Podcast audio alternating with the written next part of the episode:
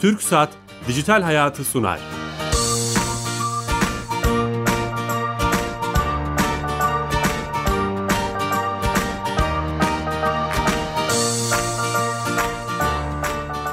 Dijital Hayat'a hoş geldiniz. Her cuma TRT Radyo 1 mikrofonlarında saat 15.30'da teknoloji, internet ve sosyal medyanın hayatımıza etkilerini konuşmaya devam ediyoruz. 2017'de programımız devam edecek. Aynı gün ve aynı saatte. Ee, teknoloji, interneti konuşacağız. Her hafta farklı konu ve konuklarla. Bugün e, çok değerli bir konuğum var. İki şapkası olan, kişisel olarak da dostum olan İsmail Hakkı Polat hocamla. Hocamız hem Kadir Has Üniversitesi'nde öğretim görevlisi hem de Dijital Dönüşüm Derneği'nin başkanı. Hocam hoş geldiniz. Hoş bulduk. Nasılsınız? Teşekkürler. Siz nasılsınız? Sağ olun. Teşekkürler. Ee, evet zor günlerden geçiyoruz. Dün de e, İzmir'de artık amacını anladığımız e, bir olayla karşılaştık. Yine bir terör saldırısı. Orada kahraman bir polisimiz var. Allah'tan rahmet diliyoruz. Mekanı cennet olsun. Yaralanan ve orada e, e, şehit düşen vatandaşlarımız da var. Onlara da Allah'tan rahmet diliyoruz. Yaralara acil şifalar diliyoruz. Çok yoğun bir gündemde, e, zor bir gündemde teknoloji, internet ve sosyal medyayı konuşuyoruz. Aslında bunlar e, belki terör de hayatın her alanını etkilediği gibi terör de etkiliyor. Biraz sonra onları konuşacağız. 2017'de TürkSat'ta devam edeceğiz. TürkSat biliyorsunuz teknoloji e, konusunda kamuyu deniş, değiştiren, dönüştüren bir kurum hocam. E, E-Devlet'i yapıyorlar Türkiye Gov.tr. Orada e, E-Devlet ekibinden uzman direktör arkadaşımız Sami Yenici her hafta bize bağlanıyor ve bir özelliği, servisi, hayatımı kolaylaştıran bir hizmeti bize anlatıyor. Sami Bey hatta. Sami Bey. Bilal Bey iyi yayınlar. Teşekkürler, sağ olun. Ee, 2017 hepimiz için iyi olur inşallah. İlk programımızda tekrar beraberiz. Bu hafta hangi özelliği bize anlatacaksınız? Evet, bu hafta ERS kapısına giriş yöntemlerinden bahsetmek istiyorum. Daha önce anlattım ama tamam. burada bir, yeni, bir yenilik de var. Onu da hemen e, bahsedeceğim, ondan da bahsedeceğim. E, bildiğiniz gibi E-Devlet kapısına PTT'lerden almış olduğunuz şifrelerle giriş yapabiliyorsunuz. Bunun dışında mobil imza veya elektronik imzanız varsa e, bunlarla da e kapısına girmek mümkün. Geçtiğimiz sene 2016 yılında elektronik bankacılık e, şifresiyle de girişi e kapısına getirdik. Yani elektronik bankacılık kullanan yaklaşık 16 tane banka var şu anda. Bunlara login olduğunuzda e kapısına da e, yönlendirilebiliyorsunuz. Login olmuş bir şekilde. E, diğer bir yöntem aslında çok popüler, popüler olacak ve çok sık kullanılacak yöntemde yeni TC kimlik kartları bu sene tüm ülkede dağıtıma başlandı. Randevu evet, olarak doğru. yeni TC kimlik kartlarımızı alabiliyoruz. Bu yeni TC kimlik kartlarıyla da yeni kimlik kartlarımızla da e kapısına giriş yapmak mümkün. Doğru. Bu e, e, yeniliklerden birisi artık e, PTT aldığımız şifre için bir daha e, PTT'ye gitmemiz gerekmediği bildiğim kadarıyla. Evet, yani tabii. o şifreyi cep telefonumuza alabiliyoruz. Doğru tabii değil mi? Ki. Artık şifre zarfı yerine PTT'lerden cep telefonunuza SMS olarak geliyor e, şifrelerimiz. E, ve dolayısıyla hedef kapısına giriş yaptıktan sonra değiştirebiliyorsunuz şifrenizi. Unuttuğunuz zaman da aynı cep telefonu numarasıyla şifrenizi sıfırlayabiliyorsunuz. Yeni bir şifre oluşturabiliyorsunuz. Doğru süper. Bu da güzel bir özellik. Teşekkür ediyoruz Sam Bey. Ben teşekkür ederim. Tüm ekibe selamlar, iyi çalışmalar. Tabii ki sağ olun. Kolay gelsin. Evet, e, TürkSat'a da bağlandık. Yeni açan dinleyicilerimiz için tekrar ediyorum. İsmail Hakkı Polat hocamla beraberim. Dijitali, beraber dijitali konuşacağız. 2016 neler oldu, 2017'de neler olacak? Ee, kendisi Kadir Has Öğretimi Görevlisi ve bu konular üzerine çalışan Dijital Dönüşüm Derneği'nin başkanı. Evet hocam 2016'da sizi sarsan veya işte evet en önemli olay dediğiniz şeyin hani çok jenerik bir soruyla başlayayım. Evet. Aslında bunu e, tabii bir an olarak e, nitelemek zor ama 2016 e, yılı 2015'ten de gelen bir şeyle e, sanırım bu e, siber güvenlik vakalarının doğruğa çıktığı bir yıl oldu. Sanki 2017'de daha büyük olaylar göreceğiz gibi. E, belki an olarak tarif etmek gerekirse herhalde e, şey Amerika Birleşik Devletleri başkanlık seçimlerinde e, işte e, iddialara göre e, şeylerin Rusların e, Demokrat Parti'nin maillerini hacklemesi ve işte seçimin şeyini değiştirmesi. Tabii bu iddialar ne kadar doğru ne kadar yanlış bilmiyoruz ama bunun etkileri çok olmaya başladı. Ama kendisi de söyledi bunu. O evet. e-maillerin ifşa olması evet. benim kaybetmemde etkenlerden biridir diye evet, açıklaması evet. var. O etki, o etkenlerden birisi olduğu söyleniyor. Tabii onu ölçemiyoruz, şey yapamıyoruz ama e, daha sonra olayın gelişiminde işte Donald Trump'ın kazanmasıyla e, işte Demokrat tarafın özellikle Başkan Obama tarafından e, başlatılan soruşturma ve o soruşturmanın giderek e, Amerikan-Rus gerginliğini tırmandırması sanırım 2017'ye dünyayı artık başka bir yere doğru götürecek. Tabii Donald Trump e, 20 Ocak'ta yemin ettikten sonra bütün bunların hepsi e, biraz daha süt liman olabilir ama e, herhalde Amerika Birleşik Devletleri tarihinde ilk defa e, hani böyle bir e, soğuk savaş döneminden beri yapılan mücadelede e, kendilerinin itirafı olan bir e, şey e, gol yediklerini ilk defa kabul ettiler. Tabii hani bu işin biraz daha sembolik tarafı. Bu bir örnek aslında. Evet, Siz bu bir bireysel örnek. güvenliğe, siber güvenliğe Aynen vurgu öyle. yapmak istiyorsunuz. Bireysel, e, kurumsal ve devletsel inanılmaz olaylar oldu. E, özellikle 2015 aralığında başlayıp ta 2015-2016 Şubat'ına Mart'ına kadar süren Ukrayna'nın enerji şebekesinin mesela hacklenmesi var ve Ukraynalıların e, soğuklarda kalmaları, işte bundan dolayı kaybettikleri paralar, Bangladeş'te Merkez Bankası'nın hesaplarının şey yapılması, hacklenmesi, sadece 1 milyon dolar kaybettik diye sevinmeleri, 850 milyon dolarlık şeylere ulaşılmaları e, devlet bankalarından bir tanesinde. E, Türkiye'de yine bankalara siber saldırılar, e, işte enerji hatlarına siber saldırılar, bireysel hesaplara saldırılar. Bir sürü Bütün vaka oluyor hepsi, hocam? Evet, Enerji yani, Bakanımızın e-maillerinin hacklenmesinden evet, evet. Zuckerberg'in laptopundaki kameranın bantlanmasına evet. kadar. O da ikonik bir an. İkonik ee, siz onu saptamışsınız zaten. Bu şeyi koymuşsun e, Bilal şeyde e, Twitter'da. E, o da e, kendisi kendi fotoğrafını çekerken aslında kendisinin aslında kendi kamera kendi bilgisayarının kamerasına mikrofonuna güvendiğini güvenmediğini belirten o iki tane siyah pant e, inanılmaz ironik ve şey bir e, e, biraz da trajikomik e, bir e, şeydi durumdu e, ama e, hani artık e, internetin e, hani ilk e, ortaya çıktığı ve sosyal medya ile vücuda gelen e, böyle bir zirveye ulaşmasının arkasından bir e, hani fırsatlar, bolluklar vaat eden bir cennet olmasının hani tırnak içinde bir e, böyle bir e, e, bize bir e, vaatkar bir e, e, yer tanımlamasının ötesinde artık biraz da işin karanlık, olumsuz yüzlerini de daha belirgin olarak görmeye başladığımız ve özellikle e, ülke içi siyasetteki kutuplaşmada e, son derece etkin rol oynamaya başlaya, başlamasıyla birlikte de biraz açıkçası moralleri de bozan e, ve e, herkes e, bu internetin sosyal medyanın hali ne olacak demeye başladığı e, böyle bir yeni bir dönemin içindeyiz. Hocam aslında bu söylediklerinizden şunu anlıyorum. Siz bu işin felsefesiyle de sosyolojisiyle ilgileniyorsunuz. Kafa patlatıyorsunuz. Takip ediyoruz. Hep şey yapıyoruz. Şunu ben görüyorum. E, e, sosyal medya, internet veya işte daha üst çerçevede teknoloji evet eğlence, keyif, paylaşım için e, ortaya çıktı veya işte e, hayatımızda böyle konumlandırdık ama artık bunun üstüne çıktı. Siyasette, işte dijital para ekonomide, bütün dengeleri hukukta, e, mahremiyette, gizlilikte bütün tanımları yer yerinden oynatan bir hal almaya başladı. Yani hayatımızın içine kadar girdi. Peki ama biz algılama olarak sokak, kamu, vatandaşlar, bireyler, ebeveynler hala bunu tam anlayamadık gibi. Yani bu dijitalleşme, siz çok konuşuyorsunuz. Hatta derneğinizin içinde dijital dönüşüm. Hı. Yani e, bu konuda ne diyorsunuz? Biz bunu anlayamadık. Ne yapmak lazım anlamak için? Şimdi aslında e, her şeyde olduğu gibi işin en başından e, konunun kavramlarını ortaya koymak ve bu kavramlar dahilinde de e, hani işin temel dinamiklerini tespit edip buna yönelik olarak stratejiler geliştirip e, bunun çerçevesinde bir kültür oluşturmak lazımdı.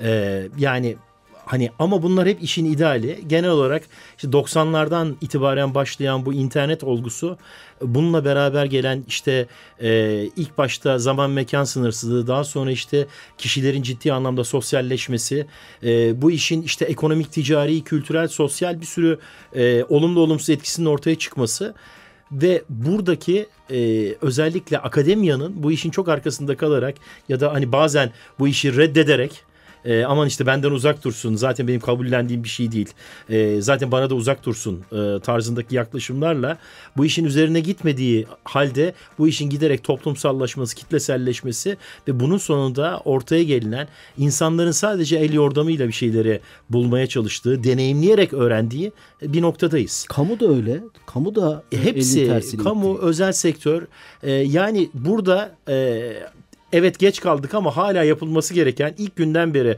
ortada duran şey bu işin öncelikle bir kültürel bir iş olduğunu, bu kültürel e, işin hani nasıl eğitim diyoruz o eğitim hani çocukluğumuzda doğduğumuzdan itibaren başlayan eğitim önce ailede sonra okulda sonra iş yerlerinde sonra işte şey devletle birlikte gelişen bir şeydir. Burada da yine benzer şekilde bizim dijital okur yazarlık nosyonlarını kazanmamız, formasyonlarını doğumdan ölüme kadar insanlarla e, iletişmemiz, paylaşmamız ve onları eğitmemiz gerekiyor. Evet.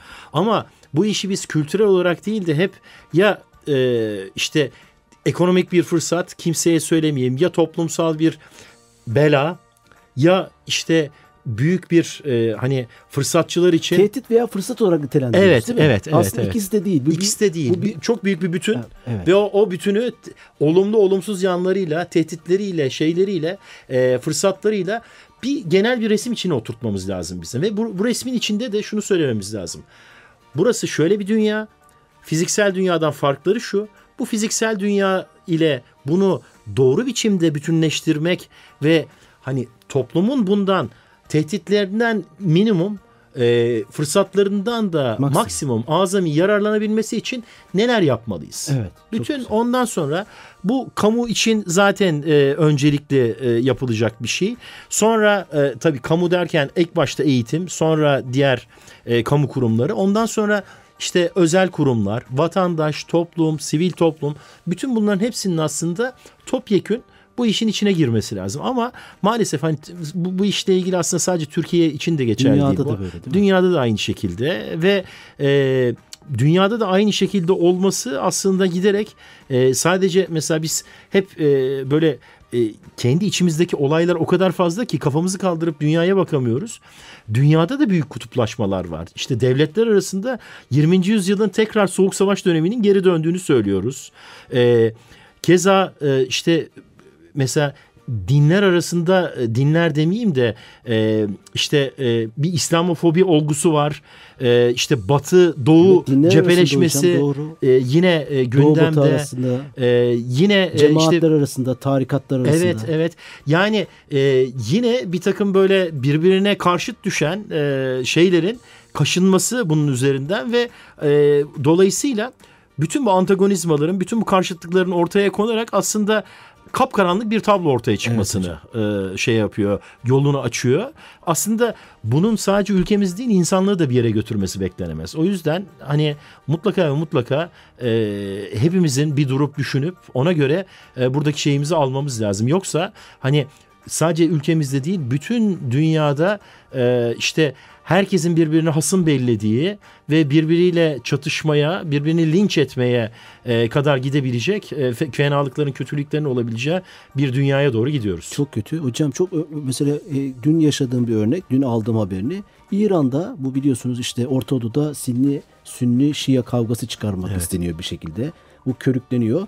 İran'da Sünni grupların Şia'ya mensup insanları nasıl kesip doğradığı videoları gösteriliyormuş. Bu tarafta da Sünni ülkelerde de işte Türkiye, e, e, Şia grupların Sünnileri nasıl kestiği. Yani bu hani fay hatlarıyla oynama, onları derinleştirme için dijitali kullanma. Evet, bu kullanılıyor evet. galiba dediğiniz evet. gibi. Ve... Şimdi terör grupları mesela bunu e, müthiş kurgularla kullanıyorlar ve oradaki o efekti de arttırıyorlar. Aslında hani yayın öncesi de konuştuk. E, bir de şöyle bir e, algı var, şöyle bir yanılsama var. Onu da altını çizelim aslında sosyal medya dediğimiz ya da işte internet dediğimiz yerde e, ki algı sanki hani toplumun çok geneline mal edilir ve o, o, onun üzerinden de böyle toptancı yargılara götürebilir e, bir şey yaratmaya başladı bizde. Hezeyan yaratmaya başladı. Bence bundan da uzak durmak lazım. Yani bugün işte sosyal medya dediğimiz yerdeki e, işte gördüğümüz prototipleri e, işte 15 tane saydığımız zaman aman işte işte şucular artık şöyle insanlar, bucular böyle insanlar gibi bir takım genellemelere gitmek aslında e, bizim toplumumuzun o hoşgörülü e, hani birbirine e, yaşam tarzları olarak son derece saygılı e, şeyini de dinamiklerini de bozmaya başlıyor. İnsanlara insanlar birbirleri hakkında e, hani komşu komşu hakkında bu sefer olumsuz düşünmeye başlıyor ki hiçbir olumsuzluk görmediği halde. Evet, evet, tamamen evet. görüntüden, tamamen algıdan yola çıkarak yapılan şeyler bunlar. Dolayısıyla biraz da bunların önüne geçmek lazım. Ben son dönemde hani kişisel olarak e, sosyal medyaya e, çok fazla girmiyorum. Hani takip ediyorum ama e, birazcık da Fark hani e, mesafeli davranıyorsunuz. E, şundan dolayı e, yani işte dün e, bir polisimiz şehit oldu. E, gerçekten çok cansiperane, çok özverili bir şeyle. Evet. Ama sosyal medyaya girdiğim zaman orada onun yasını erdemli ve e, sükunetle, tevekkülle yapamıyoruz şeyini, yasını. İnsanlar birbirlerine giriyorlar orada. Yani bu hem o şehide karşı saygısızlık, hem topluma karşı saygısızlık, hem e, bu fay hatlarını e, hani hiç olmadık yerlerden e, açmaya çalışmak da e, bizim toplumumuzda yapılabilecek en, en büyük kötülüklerden bir tanesi. Hani bunu bir taraf ya da şey olarak söylemiyorum. Her kesimden e, bu tarz e, şeyler geliyor ama işin e, bence kötüsü ve bizim bilmemiz gereken şey her kesimden derken işte o her kesimin tamamından değil. Oralardaki 2-3 tane kötü prototip üzerinden yapılan e, böyle şey kavgalar e, e, ne diyeyim zahiri tali kavgalar e, şeyin geneline mal ediliyor. Evet, toplumun aynen. geneline mal ediliyor ve bunlar kaşınarak işte e, sadece bizim ülkemizde değil çeşitli yerlerde sizin de söylediğiniz gibi e, inanılmaz büyük kötülükler yapılmaya çalışılıyor. O yüzden de hani biraz kendimi e, buradan da azade etmek e, gibi bir şeye kapıldım. Çünkü gerçekten çok moral bozucu. Hani e, benim öğretmeye çalıştığım, benim fırsatlar e, üzerinden öğrencilerimi eğitmeye çalıştığım yer burası değil diye e, bir yandan kendime e, şey yapıyorum, telkin etmeye çalışıyorum. Bir yandan da daha derine inip acaba bunlar konusunda nasıl çözümler geliştirebiliriz? Nasıl bunu kitleselleştirebiliriz ve bu kötülüklerin önüne geçebiliriz diye de e, kaçınılmaz bir şekilde Dernek düşünüyoruz tabii. Dernek bunlar için çalışıyorsunuz. Elbette, elbette. Yani e, özellikle derneğin kuruluş amaçlarından en önemlisi e, toplumda bu okur yazarlığı bu bilinci geliştirmek. E, hani bu bağlamda e, özellikle biz hani bu dijital dönüşümün ticari ve ekonomik yanlarından çok daha böyle kamuya, daha topluma yönelik yanlarının ön plana çıkmasını şey yapıyoruz. E, e, hani önceliklendiriyoruz ve bu önceliklendirme içinde de e, dijital dönüşümden elde edilecek fırsatlar üzerinden gitmeyi tercih ediyoruz. Çünkü hani şimdiye kadar hep kötü e, şeyler üzerinden evet. konuştuk. Halbuki burada e, inanılmaz büyük fırsatlar var. Ülkemiz için e, hani e, mesela gençlerin kodlama e, bilgilerini, tasarım bilgilerini geliştirerek e, bir anda dünyada e, hani kişi başına e, düşen milli geliri arttıracağımız, e, dünyanın seçkin ülkelerine gitmemize şey olacak, basamak olacak.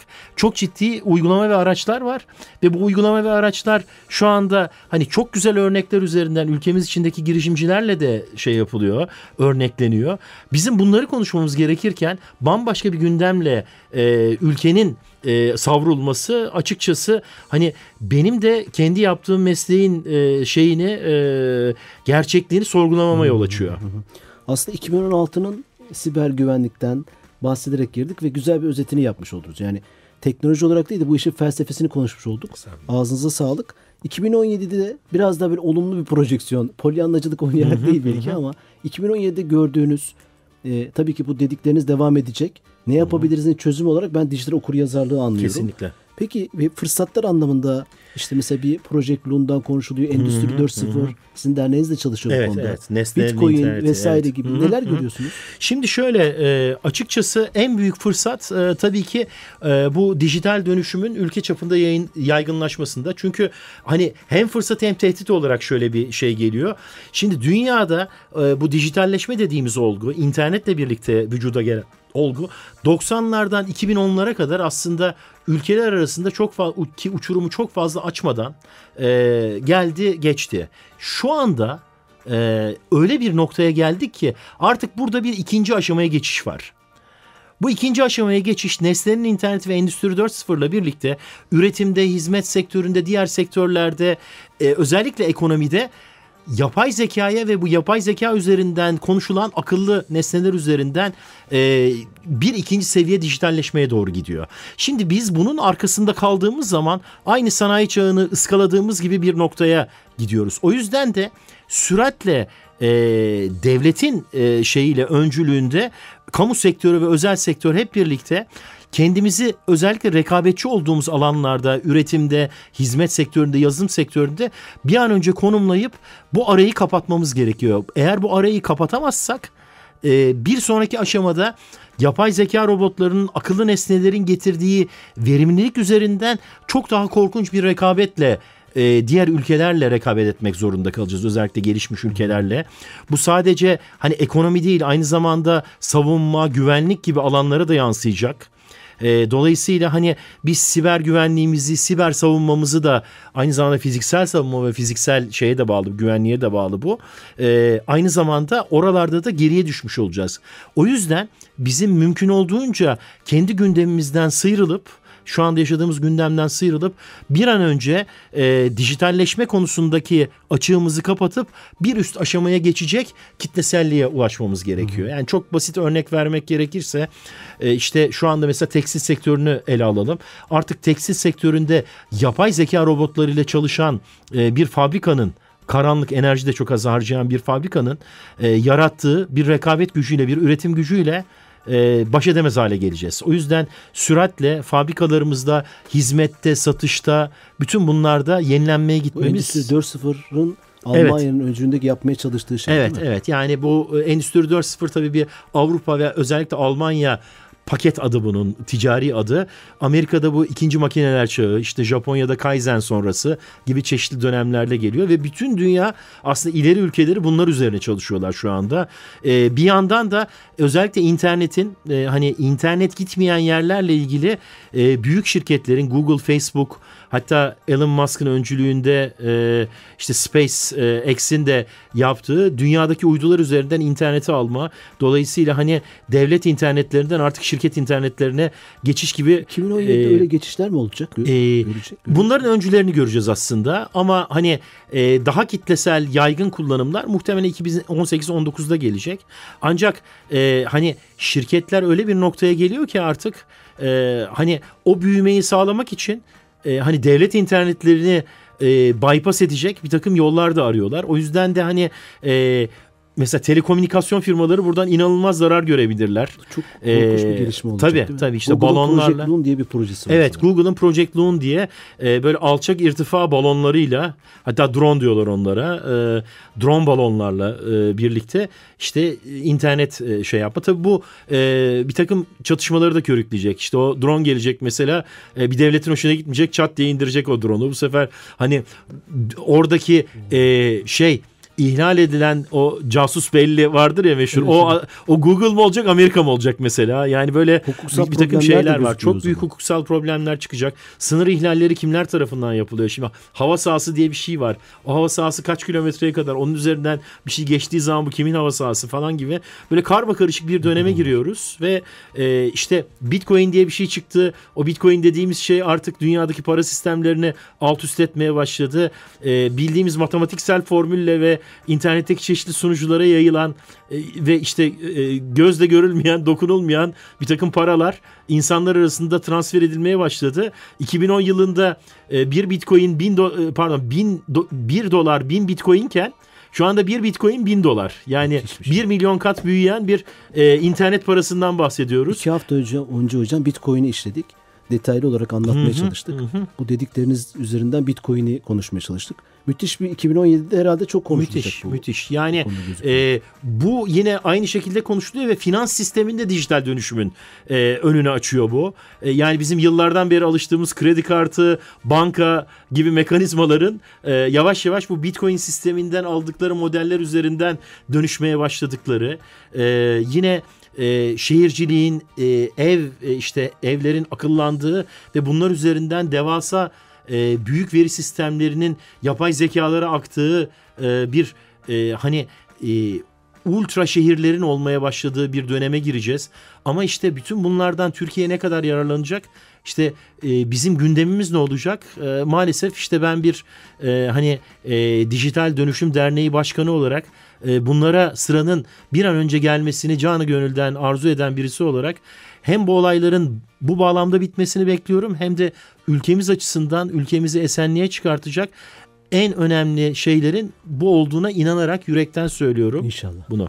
Şey e, daha çok ses çıkarabilmek için tabii diğer seslerin biraz düşmesi lazım. Yani teknoloji, evet. internet, sosyal medya, dijital dönüşümü konuşabilmek için e, bu güvenlik e, ile ilgili yaşadığımız sokakta yaşamla ilgili yaşadığımız problemlerin aşağı inmesi lazım ki bunları konuşabilelim. Evet evet. Ee, ya burada da de gelmiyor. Yani biz de zorlanıyoruz. Kesinlikle. Ee, çok haklısınız o anda. Yoksa dernek olarak, siz kişi olarak, başka arkadaşlar da çok önemli şeylere temas ediyorsunuz. Çok önemli diye düşünüyorum. Ve, ve, ve Dijital Dönüşüm Derneği'nin e, etkinliklerini de bize gönderirseniz biz de onları Elbette. Yani biz isteriz. geçen sene e, özellikle bu siber para sistemleriyle ilgili bir etkinlik yaptık. Endüstri 4.0 ile ilgili bir etkinlik yaptık. Zaman zaman e, işte çeşitli kurumlara e, şey veriyoruz. Bu arada e, hani e, bu bağlamda söyleyeyim. E, özellikle kamuda e, başbakanlık seviyesinde dijital dönüşüm ciddi olarak ele alınıyor. Bununla ilgili bir eylem planı hazırlandığını da biliyoruz. Yaklaşık bir 8-9 aydan beri uğraşılıyor bununla ilgili. Ancak gündem öyle bir gündem ki e, hatta e, Sayın Başbakanımız da e, yanılmıyorsam Kurban Bayramı'nda e, Kurban Bayramı'nın ilk günü e, bir gazetede e, dijital dönüşüm seferberliği evet, başlatıyoruz diye bir e, şey yazmıştı. Fakat gündem öyle hale geldi ki e, maalesef hani e, Sayın Başbakanı da biliyoruz. Hani Ulaştırma Bakanlığı'ndan bu özellikle bilişim e, şeyleriyle geldiği için asıl ilgilenmek istediği şeyler bunlar olduğu halde maalesef onlara gündem açacak, e, öncelik verebilecek e, bir şey de e, gidişatımızda, olmuyor. atmosferimizde olmuyor. O yüzden de e, hani bunu toplum olarak bizim bunun şeyini düşürmemiz lazım. Yani ben şuna inanıyorum. Biz bunu e, bu tansiyonu bu algılardan sıyrılıp toplum olarak düşürürsek e, bizim gündemlerimizin önü açılır ve o gündemler işin içine girmediği girmeye başladığı zaman zaten ülkedeki ekonomik sıkıntıların da bir kısmının e, çözüleceğini ve ondan sonra da hani çok iyimser e, gibi görünsem de hani bunu e, söylemek ve daha daha seslendirmek istiyorum. Hani önümüzdeki dönemde hepimiz için güzel günlerin, aydınlık günlerin başlayacağını İnşallah. da düşünüyorum, ummak istiyorum. Üç gündür tweet atmıyorsun hocam. Daha çok sık tweet at. Bu konuları yaz. yani peki. çok peki. istiyoruz. Sorumluluk olarak yazalım. Doğru söylüyorsun. Sağ Ee, programın sonuna geldik. Ee, her zamanki gibi 30 dakika. Ee, daha uzun yapmak da istiyoruz. İnşallah olacak. Hocam ayağınıza sağlık. Kadir Has Üniversitesi'nden İsmail Hakkı Polat hocamla 2016'ı değerlendirdik ve 2017 projeksiyonunu yaptık. Ee, yapımcımız Kenan Bölükbaş, yönetmenim Ersin Temelli, ben Bilal Eren. Haftaya yeni konu ve konuklarla beraber olacağız. İyi hafta sonları, hoşçakalın.